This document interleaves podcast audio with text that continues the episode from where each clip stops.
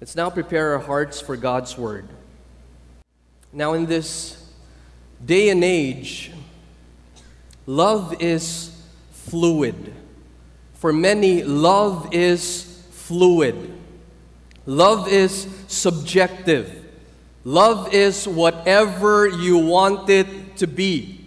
And that's why we hear campaigns and, and slogans like, love wins. Or love has no labels.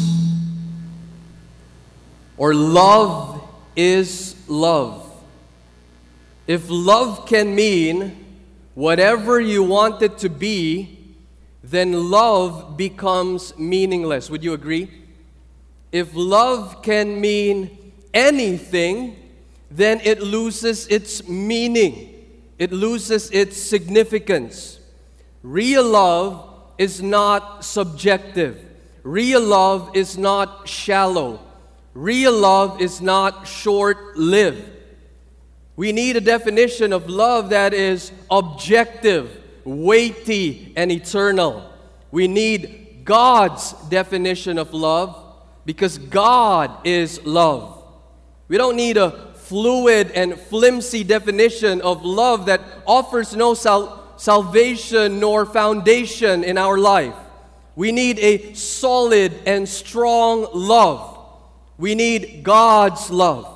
And don't, we, we don't go around and ask people what they think about God's love. We go straight to the source. We go straight to God's Word. We go straight to God and ask Him, what is love?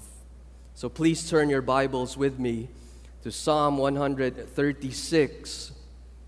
This is a psalm of praise. And in this psalm, you will read a familiar refrain, for His steadfast love endures forever. Every verse in this psalm ends with, for His steadfast love endures forever. So this might be a psalm that was sung responsively with a leading priest. He would be reading the first line, and the Levitical choir or the whole congregation would respond with, for His steadfast love endures forever. Now, let's do something similar. I'm going to read the first part of the verse, and you're going to read the second part. And just remember, this is God's Word. This is God's holy Word. So read it with passion and conviction. So please do stand in honor of God's Word. So again, I'm going to read the first part, and you're going to read the second part with passion and conviction. Psalm one thirty-six. Give thanks to the Lord, for He is good. Give thanks to the God of gods. Give thanks to the Lord of lords. To Him who alone does great wonders. To Him who by understanding made the heavens. To Him who spread out the earth above the waters. To Him who made the great lights. The sun to rule over the day, the moon and the stars to rule over the night. To Him who struck down the firstborn of Egypt and brought Israel out from among them with a strong hand and an outstretched arm. To Him who divided the Red Sea in two and made Israel pass through the midst of it, but overthrew Pharaoh and his hosts in the Red Sea. To Him who led His people through the wilderness. To Him who struck down great kings and killed mighty kings. Sihon, king of the Amorites, and Og, king of Bashan, and gave their land as a heritage, a heritage to Israel, his servant. It is he who remembered us in our low estate and rescued us from our foes. He who gives food to all flesh. Give thanks to the God of heaven, for his steadfast love endures forever. Let's pray.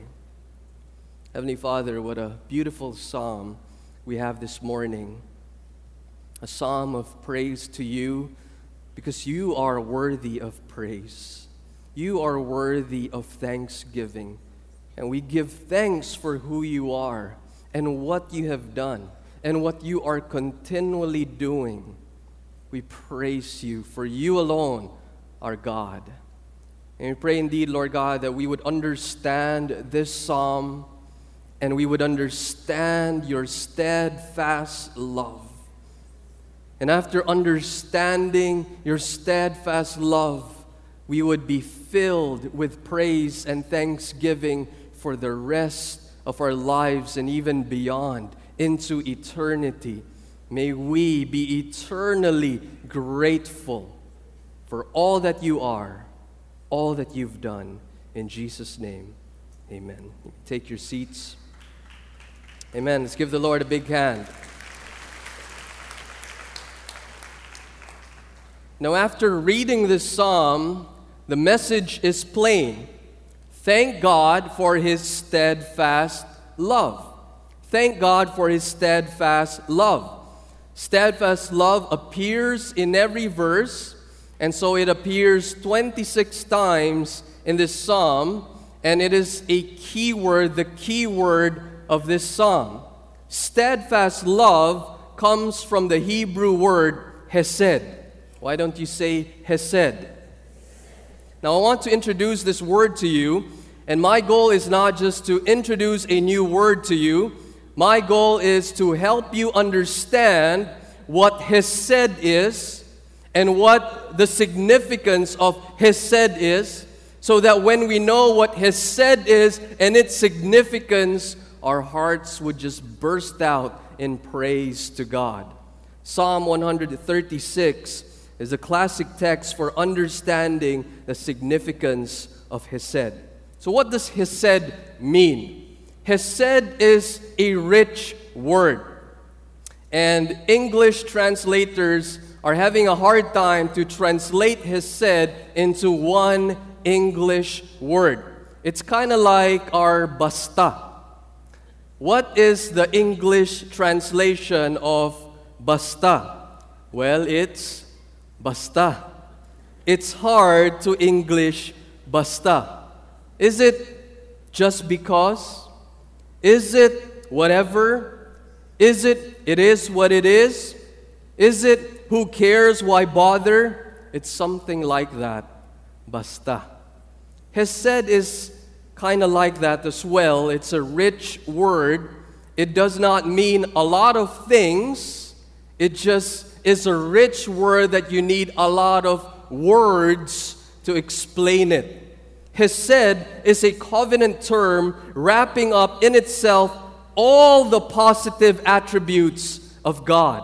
Hesed summarizes or wraps up all together the idea of covenant loyalty, faithfulness, kindness, goodness, mercy, love, and compassion.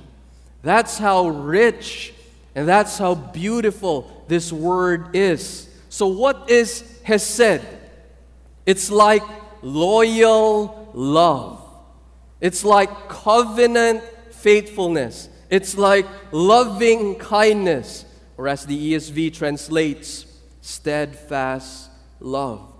That one word summarizes all the positive attributes of God. Thank God for his hesed love. Amen?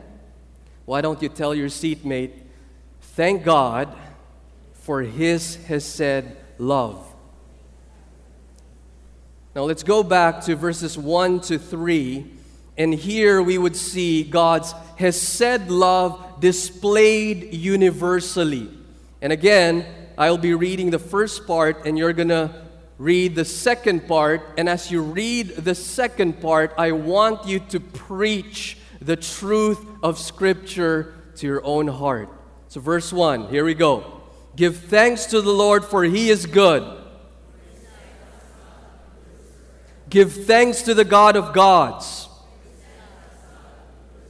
Give thanks to the Lord of lords. Three times we're given this command to give thanks. And the psalmist addressed God as the Lord. And it is in all capital letters. And this is Y H W H in Hebrew, Yahweh.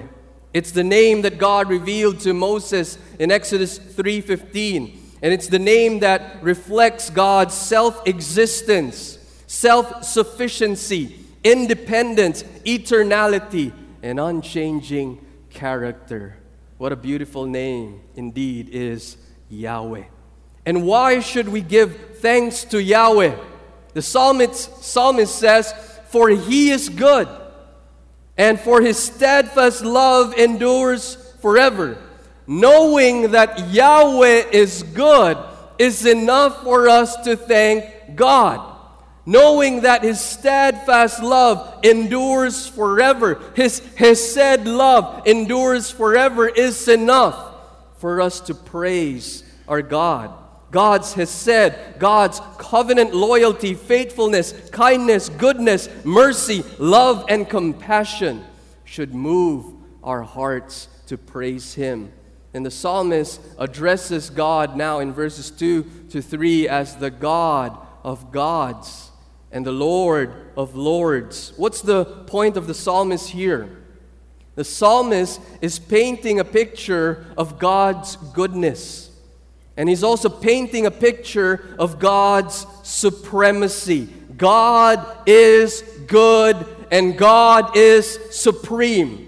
And if in case you miss the supremacy of God, the psalmist makes sure at the end of his psalm, you would not forget that God is supreme. And in verse twenty-six, it says, "Give thanks to the God of heaven, for His steadfast love endures forever." He repeats once again that God is supreme in all things.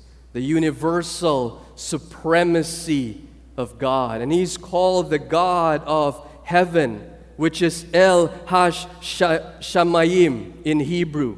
And this exact title for God occurs only here in this psalm, in the entire Old Testament. Together with the earlier titles, it paints us a picture that God is the supreme deity, that God alone is God. God is the great I am. He is above anything and anyone in the entire universe. He is the God of so-called gods.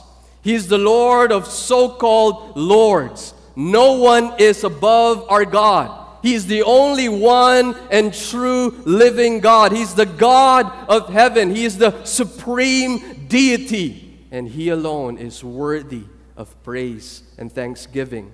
Now, hesed is performed by a more powerful being for the benefit of the weaker person. And so hesed here clearly illustrates and appropriately illustrates God's dealing with us, God's dealing with His people. Who is more powerful than God? Who is more supreme than God? There is none. And who needs God's goodness and God's love and God's help more than you and me? And hesed is also a voluntary act of extraordinary mercy or generosity, a going beyond the call of duty. And God showered His hesed to His people not because they deserve it. God showered His hesed love not because God's people are righteous enough, that they are good enough, that they have done all these good things and they are a righteous and good people. It's actually the opposite. God's people are not righteous in and of themselves, but it's all about God's goodness and God's love. God simply gave His hesed just because of His extraordinary loyalty, faithfulness, and kindness, goodness, mercy, love, and compassion. And this hesed love of God that is so wonderful and given to those who are undeserving, His hesed love is not temporary. His hesed love does not only last for a moment. It does not last even for a billion years. His steadfast love, His hesed, endures forever. And let me give you a little insight on this command, give thanks. Give thanks basically means to confess or to acknowledge. And therefore, as Derek Kidner says, the command calls us to thoughtful, grateful worship, spelling out what we know and or have found of God's glory and His deeds. Is our worship of God thoughtful? Do you give a lot of thought into who you are worshiping? Or do you just say, I don't want to think, I just want to worship? Now, what kind of worship is that? I don't want to think, I just want to sing songs. Well, that is a thoughtless worship. And if it is a thoughtless worship, then it is just emotionalism. And emotionalism, in emotionalism, you're just after an experience. You're just after an emotional high. You're not really after God. You're just after the experience that you can get. And that is not true worship. Does your worship reflect what you know about God? In fact, let me ask you, do you know God? Maybe the reason why you're not thanking God, maybe the reason why you're not praising Him, maybe the reason why you're bored in praising and singing songs to God, it's because you don't know Him personally. How can we remain lifeless? How can we remain dry if we know about God and know about His steadfast love and know about His supremacy? Maybe you do, do not know God personally. Do you know about His glory? Do you know about His deeds? Does your worship reflect what you have found of God's glory and His deeds? And I like how Kidner did not just say that our worship should be thoughtful, and then he just stopped right there. Because if we would just have thoughtful worship and not being grateful, then our hearts are far from God while our lips are praising Him. It's hypocritical worship. It is worshiping in vain. You might be singing or praising God, and in doing it, that is doctrinally sound, but it is lifeless, it is dull, it is dry. Are you grateful? You're not giving God what He deserves if you're not engaged in thoughtful and grateful worship. So give thanks, confess, acknowledge, praise God in spirit and in truth. So far, we've seen God's hesed love displayed universally. But are there specific events that we can pinpoint that show that God, God's love is great even in history? Has God displayed His hesed love in history? In verses four to twenty-two, that is what we will see. His hesed love displayed historically in creation, in Israel's deliverance from Egypt, and also in Israel's conquest of the promised land. Again, let's read verses four to nine, and I'm going to read again the first part, and I want you to read the second part, and I want you to read it to hammer the truth in your heart that the steadfast love of God endures forever. Verse four, To him who alone does great wonders. To him who by understanding made the heavens. To him who spread out the earth above the waters. To him who made the great lights. The sun to rule over the day. The moon and the stars to rule over the night. So what is the picture being painted here by the psalmist? It's a picture of God's great and awesome creative work. It's His wonderful work of creation. And the psalmist gives us a call to give thanks to the God who alone does great wonders, who by His understanding, who by His wisdom and His skill made the heavens, who spread out the earth above the waters, who made the great lights, the sun to rule over the day, the moon and the stars to rule over the night. And why should we thank God in His great and wonderful work of creation? What is the answer? For His steadfast love endures forever. You see, God did not create the world because He was bored. He just did not have anything to do, and so, well, let me try creating a world. Let me try creating the universe. Or God was just lonely. He was lonely and, and He needed man to complete Himself. He needed creation to, to fill His heart, and so He would be complete. No. God is complete in and of Himself. And God was not bored when He, and that's the reason why He created the world. God created the world because of His steadfast love. He created it to display His extraordinary mercy, generosity, kindness, goodness. He created out of His hesed. Do you confess and acknowledge that God is your Creator? Do you thank Him? He who displayed His glory in the heavens, do you worship Him? Do you thank Him for creating you, for giving you life?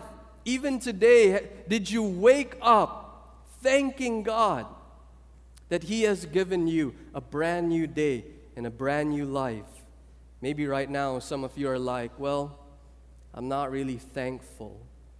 I'm not really thankful that God created me and I did not ask for God to create me.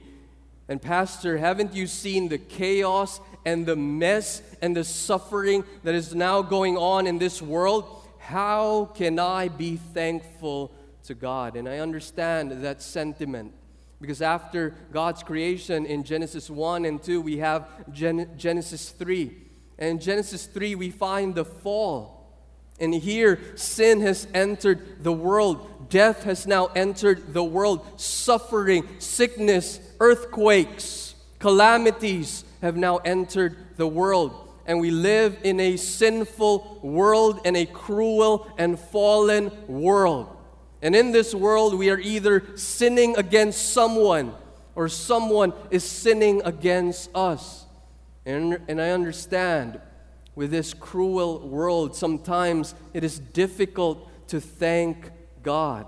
And that's why we need God's deliverance. And so in verses ten to sixteen, we find God's deliverance. And once again, I will read the first part. And I want you once again to read the second part. And I want you to say it with conviction and passion, because it is so beautiful that God's love endures forever. Amen? Verse ten to sixteen. To Him who struck down the firstborn of Egypt and brought Israel out from among them with a strong hand and an outstretched arm. To Him who divided the Red Sea in two and made Israel pass through the midst of it,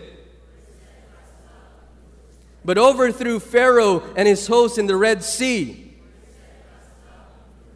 To Him who led His people through the wilderness. Here we find the psalmist painting a picture of God as a warrior.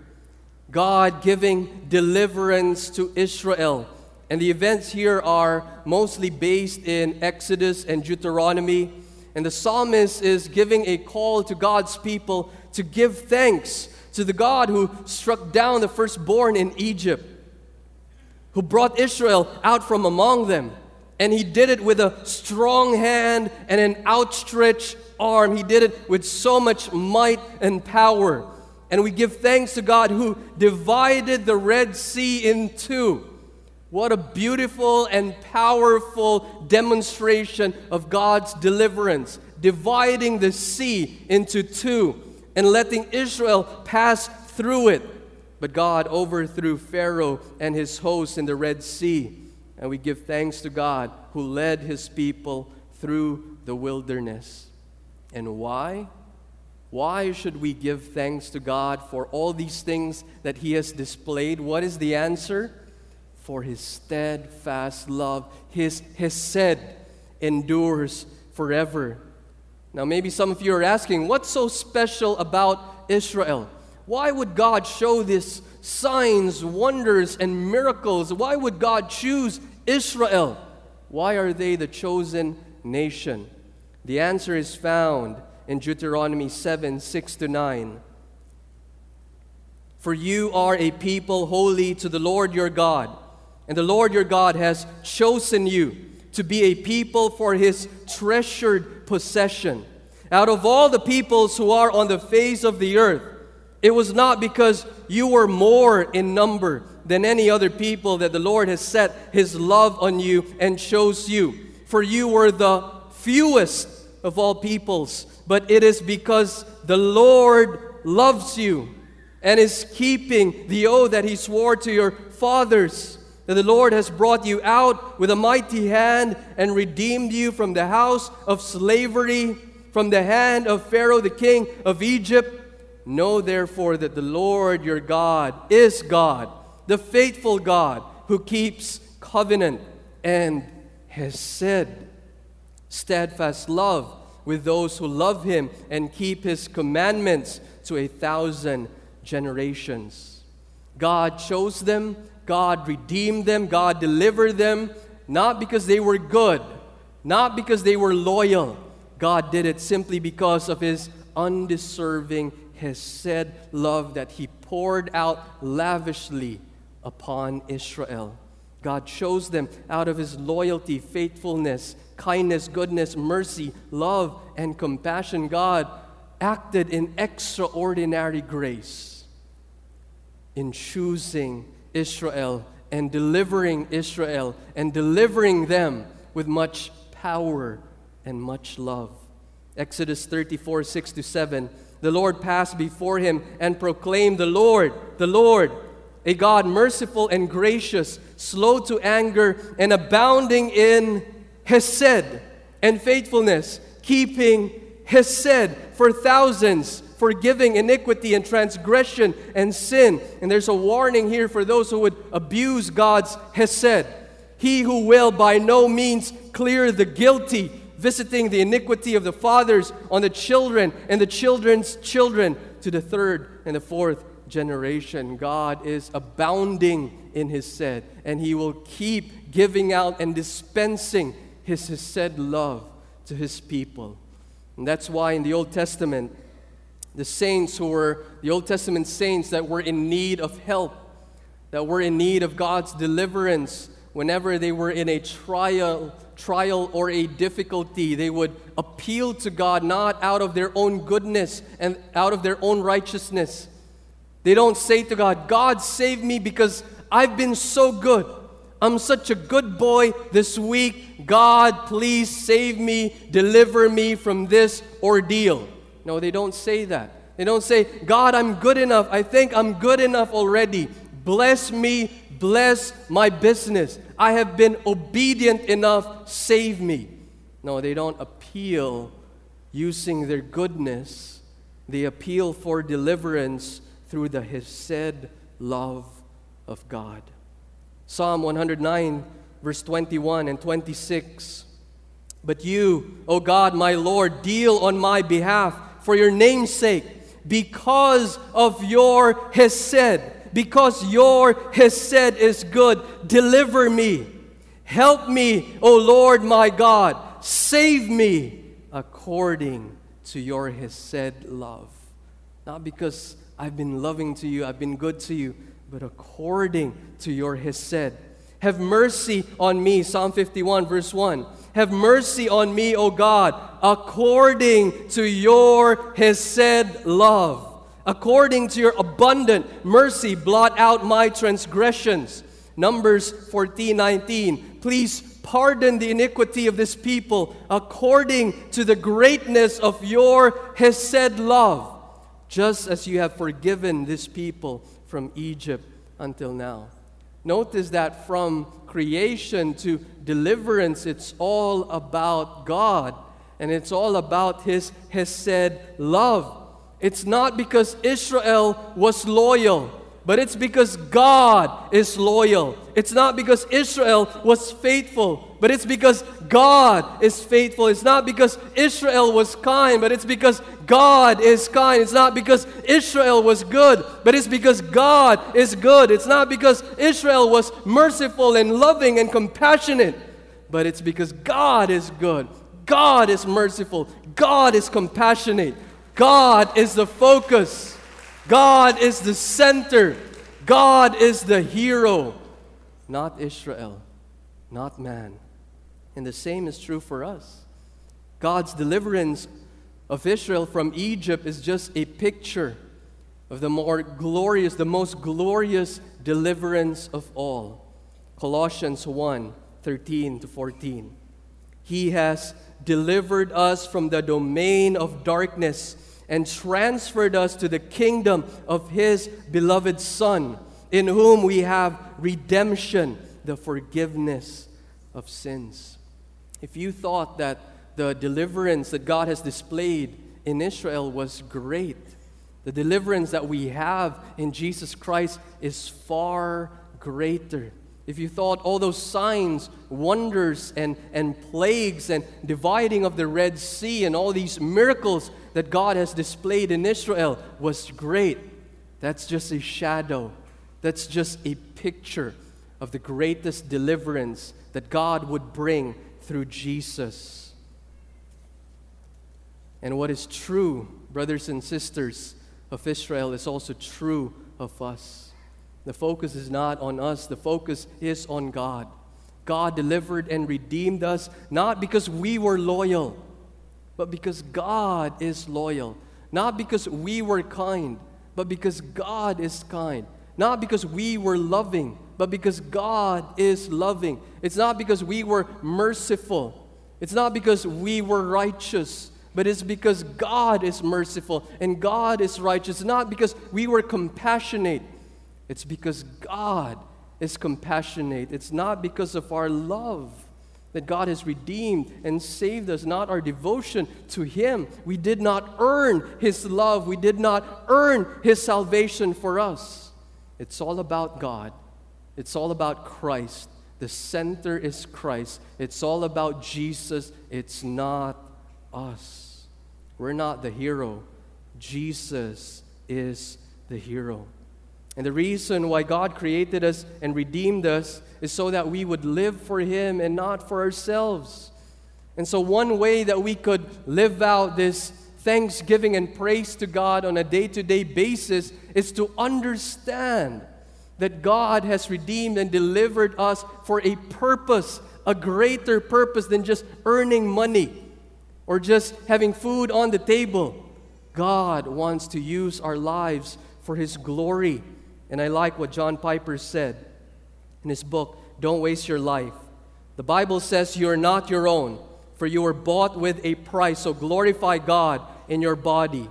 You are in one of two groups. Either you are a Christian, or God is calling now, God is now calling you to be one. If you are a Christian, you are not your own. Christ has bought you at the price of His own death. Now you belong doubly to God. He made you and He bought you. That means your life is not your own, it is God's. Therefore, the Bible says, glorify God in your body. God made you for this. He bought you for this. This is the meaning of your life. If you're not yet a Christian, that is what Jesus, Jesus Christ offers.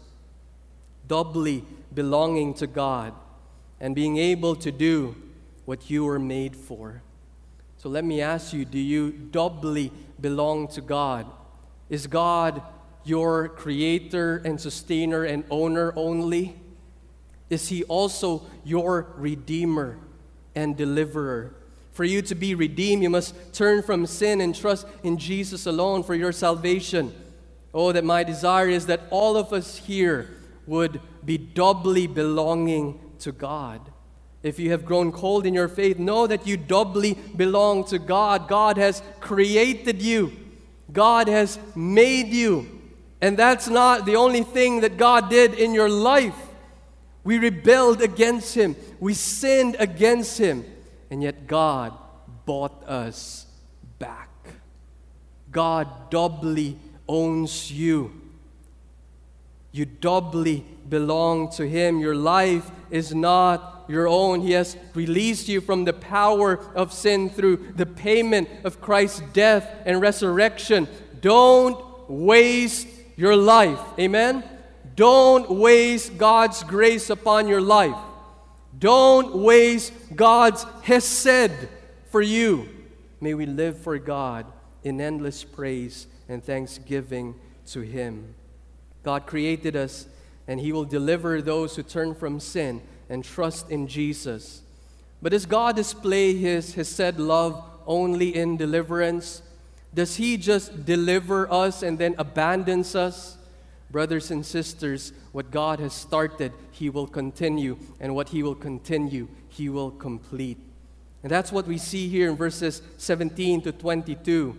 God's hesed love displayed in the conquest. And again, I'll be reading the first part, and you would be reading the second part. So verses seventeen to twenty-two is God's word. To Him who struck down great kings and killed mighty kings, Sihon, king of the Amorites, and Og, king of Bashan, and gave their land as a heritage, a heritage to Israel, His servant. What is the picture here being painted by the psalmist? He is painting a picture of God's great conquest and the giving of the promised land as a gift, as a heritage to Israel. And so the psalmist here calls us to give thanks to God who struck down the great kings and killed the mighty kings. Sihon, king of the Amorites, and Og, king of Bashan, were mentioned specifically. And Sihon and Og, they were the kings when Israel defeated them. This was the first taste of victory for the new generation of Israel. And God is also deserving praise and thanks, for He gave Israel the land, the promised land, as a gift, as a heritage, for Israel is His servant. And why should God be praised for His great conquest? I guess you know the answer by now. You should know the answer by now. For His steadfast love endures forever. Out of His kindness, goodness, and mercy, love and compassion, God destroyed the idolatrous kings, and God killed those who rebel against His uh, loving kindness and His greatness and supremacy, and He has given the land to Israel. God gave the promised land, again, not because Israel was good. Israel was stubborn. They could have entered the promised land when they would believe in God's great power, but they rebelled and they were caught in unbelief, and so they wandered in the wilderness for forty years. They were stiff-necked people, stubborn, disobedient. But God is good, even to those who are stubborn and disobedient. The conquest of Canaan and the defeat of Israel's enemies are but shadows of Christ's great conquest and defeat of death, sin, and Satan. In First Corinthians fifteen, fifty-six to fifty-seven, it says, The sting of death is sin, and the power of sin is the law. But thanks be to God who gives us the victory through our Lord Jesus Christ. So we see here that we are not fighting in order to attain victory. We are not fighting to gain victory. The victory is secured in Christ. Christ has already won. And so we're fighting the good fight of faith, not so that we would be victorious, but we are fighting from victory. We're not fighting for victory. We are fighting from victory. Victory is already secured in Christ.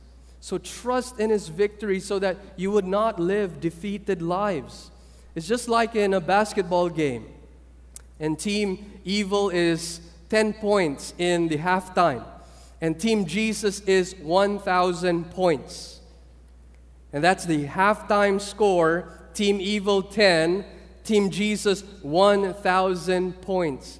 When you get to the second half, it doesn't matter what Team Evil would do.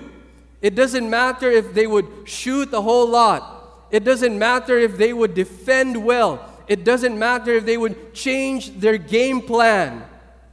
It's only a matter of time when the clock would just go on and go to zero. It's game over. We just have to play through the second half. And Jesus came in His first coming, and He has decisively defeated sin, Satan, and death. Brothers and sisters, we're in the second half. Victory is secure. We are fighting not for victory, but from victory. And when Jesus returns, He will complete, He will accomplish and complete His work of redemption. It will be game over for evil, for sin, for Satan, and death. God has not called you to be a victim, but to be a victor. So live victoriously for Jesus. So we've seen God's hesed love displayed universally, and we've seen it also displayed historically. But will God also display His hesed love in the present? In verses twenty-three to twenty-five, that is what we see. God's hesed love displayed presently. It is He who remembered us in our lowly estate. And you would say, for His steadfast love endures forever, and rescued us from our foes. He who gives food to all flesh. Give thanks to the God of heaven, for His steadfast love endures forever. After reflecting on God's hesed love in the past, the psalmist now remembers something that God had done recently, and so he mentions it. And so he calls to give thanks to God, for He has remembered us in our lowly estate and rescued us from our foes. And this is the first time in the psalm that we find the psalmist and the congregation, they included themselves. We find here the inclusion, and we find they would identify now. They have remembered that God had done something recently, that God had rescued them recently, and they gave thanks to God. And so what happened in the past, it encouraged them to trust God in the present, and God showed up in the present, and He showed that indeed He is supreme. And so here we see that what was true in the past is true today. What is true in the past is true today. If you have remembered about what God had done in the past, if, if God has remembered you, God has rescued you in the past, He can still do it today, because He is the same yesterday, today, and forever. And why should the Israelites be thankful to God in remembering them in their lowly estate and rescuing them from their foes? Why should we give thanks to God? The answer is, for His steadfast love endures forever. God's steadfast love is not just for yesterday. It's even available today and even right now. God's steadfast love endures. In verse twenty-five, we go back to God being as the creator of heaven and earth, and He gives food to all flesh. And this shows that God is showing hesed even to those who are not part of His covenant people. So there's two types of hesed, the common hesed and the special hesed.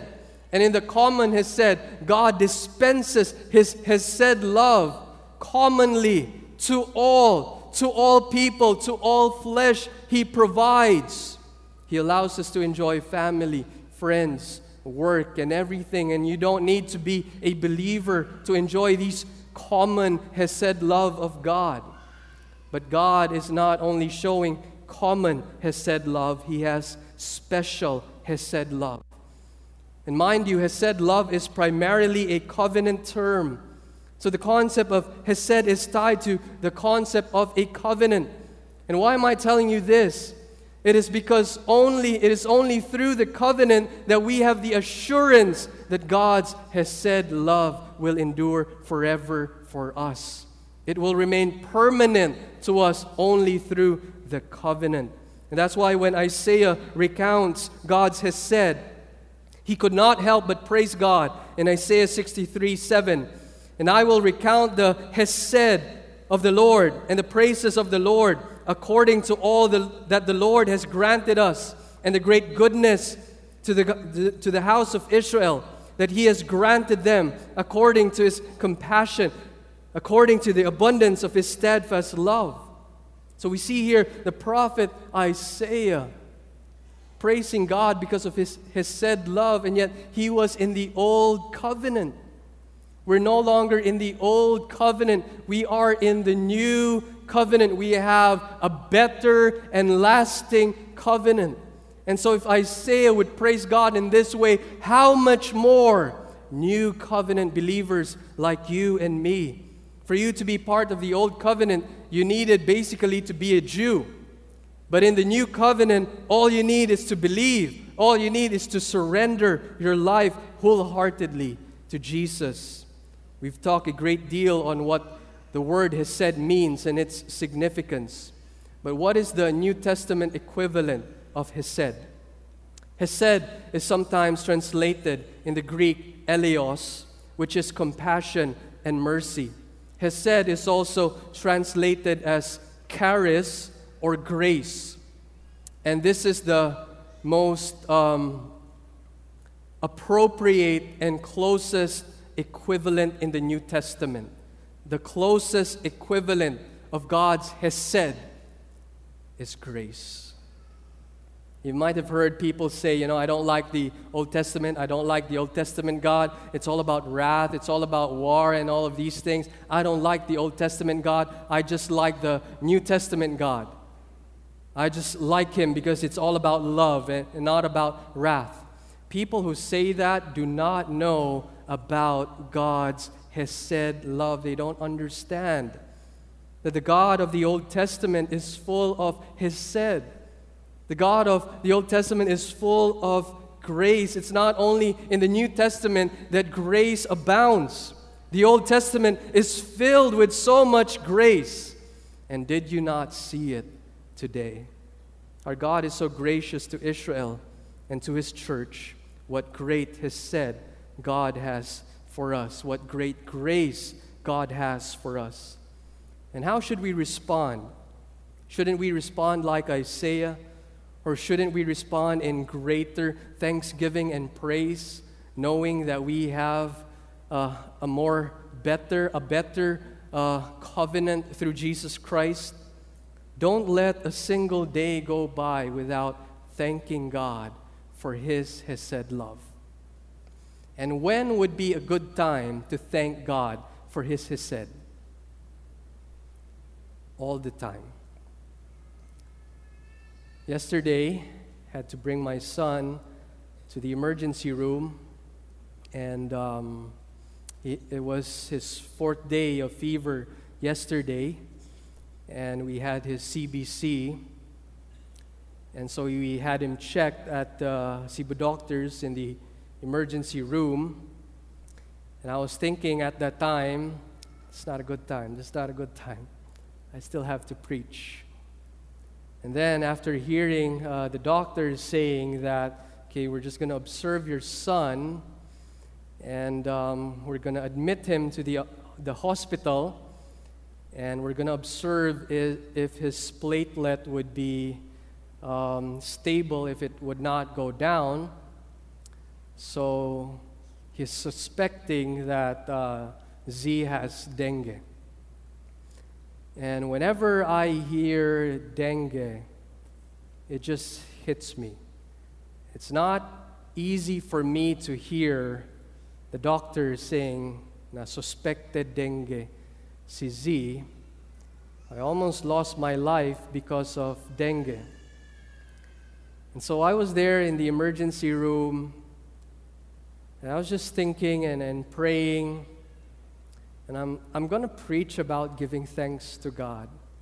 Lord, this doesn't seem to be a good timing. And sometimes we talk about a, a bad timing and a good timing. We base it on our circumstance.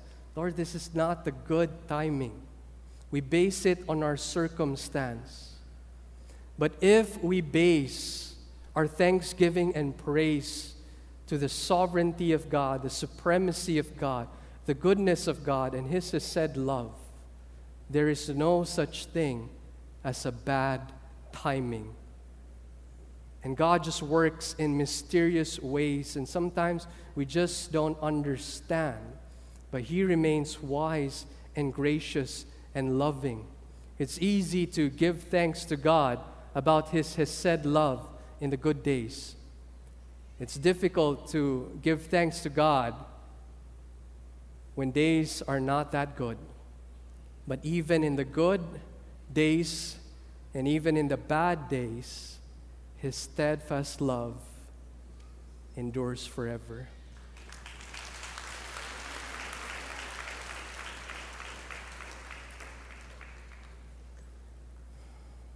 Many people in our country live in fear and doubt. They doubt their salvation, they doubt God's love.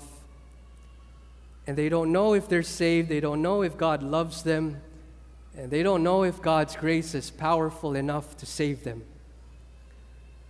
And that's why they try to earn God's love, they try to earn their salvation through good deeds, and the hope that they have is they would do enough so that God would save them.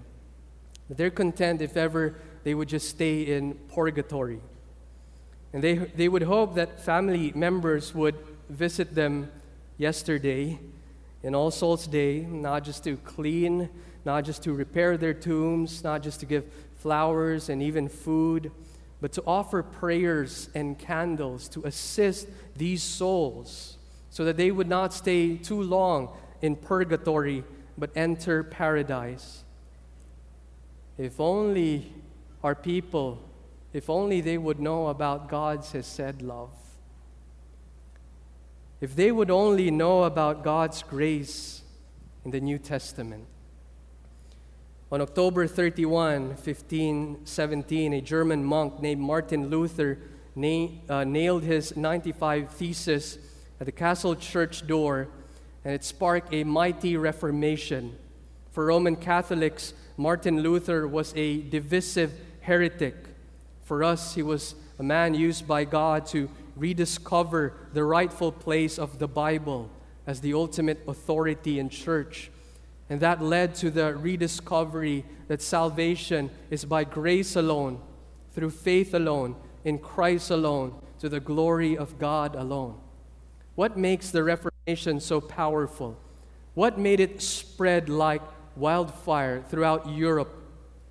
People for centuries were living in fear and doubt if God loves them and if God's grace was enough to save them. They were under the unbiblical system of Roman Catholicism. But once the power of God's word was unleashed, once the power of the gospel was unleashed, people across Europe could lay their heads on their beds at night and could sleep with so much peace because they know God loves me. They no longer have to live in fear and in doubt.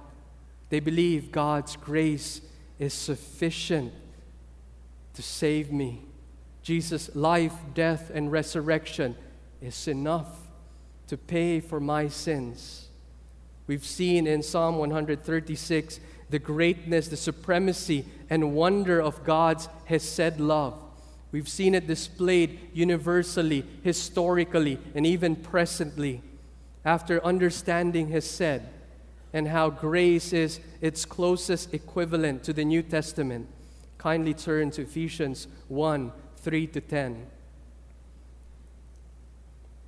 And I hope that the reading of this text would just burst our hearts in thanksgiving and praise to God.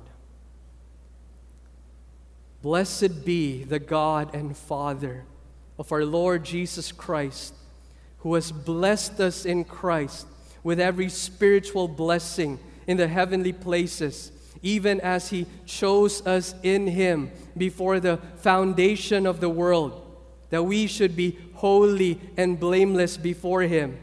In love, He predestined us for adoption as sons through Jesus Christ, according to the purpose of His will, to the praise of His glorious grace, with which He has blessed us in the Beloved. In Him we have redemption through His blood, the forgiveness of our trespasses, according to the riches of His grace, with which He lavished upon us in all wisdom and insight, making known to us the mystery of His will, according to His purpose, which He set forth in Christ as a plan for the fullness of time, to unite all things in Him, things in heaven and things on earth. Let's pray. Heavenly Father, we thank You for Your hesed love, and how You've displayed it universally, historically, presently. It is plain, dear God, that You alone are supreme. You alone are God. And Your love alone is great and wonderful and beautiful and timeless and everlasting. Your love endures forever. And Father, I don't know what Your people are going through right now. Whatever difficulty or pain or suffering they're going through right now, and they're having a hard time giving thanks to You. Let it sink in our hearts, dear God, that Your steadfast love endures even in the pain, even in the persecution, even in the fire, even in the suffering. Your steadfast love endures forever. Help us not focus on the circumstance, but help us focus on who You are and what You have already revealed in Your word. And what's true yesterday is true for us today. You're the same yesterday, today, and forever. And so may we trust You, and may we thank You. Even in the storm, may we praise You and worship You, for Your steadfast love endures forever. Father, I even pray for those who don't personally know Your steadfast love. I pray You would work in our hearts. I pray You would work in the hearts of those who still need to repent and believe in the gospel. No matter how many times they've been hearing, it's all about the grace of Christ. It's all about faith in Christ alone. They are still trusting in their own goodness and their own righteousness to save them. And they think they're not worthy enough, and they're not doing enough. Father, captivate them by the greatness, by the glory of your grace, that they would turn from sin and trust in Jesus alone as Lord and Savior. Father, even prepare our hearts as we partake of the tangible elements of your hesed love. In Jesus' name, amen.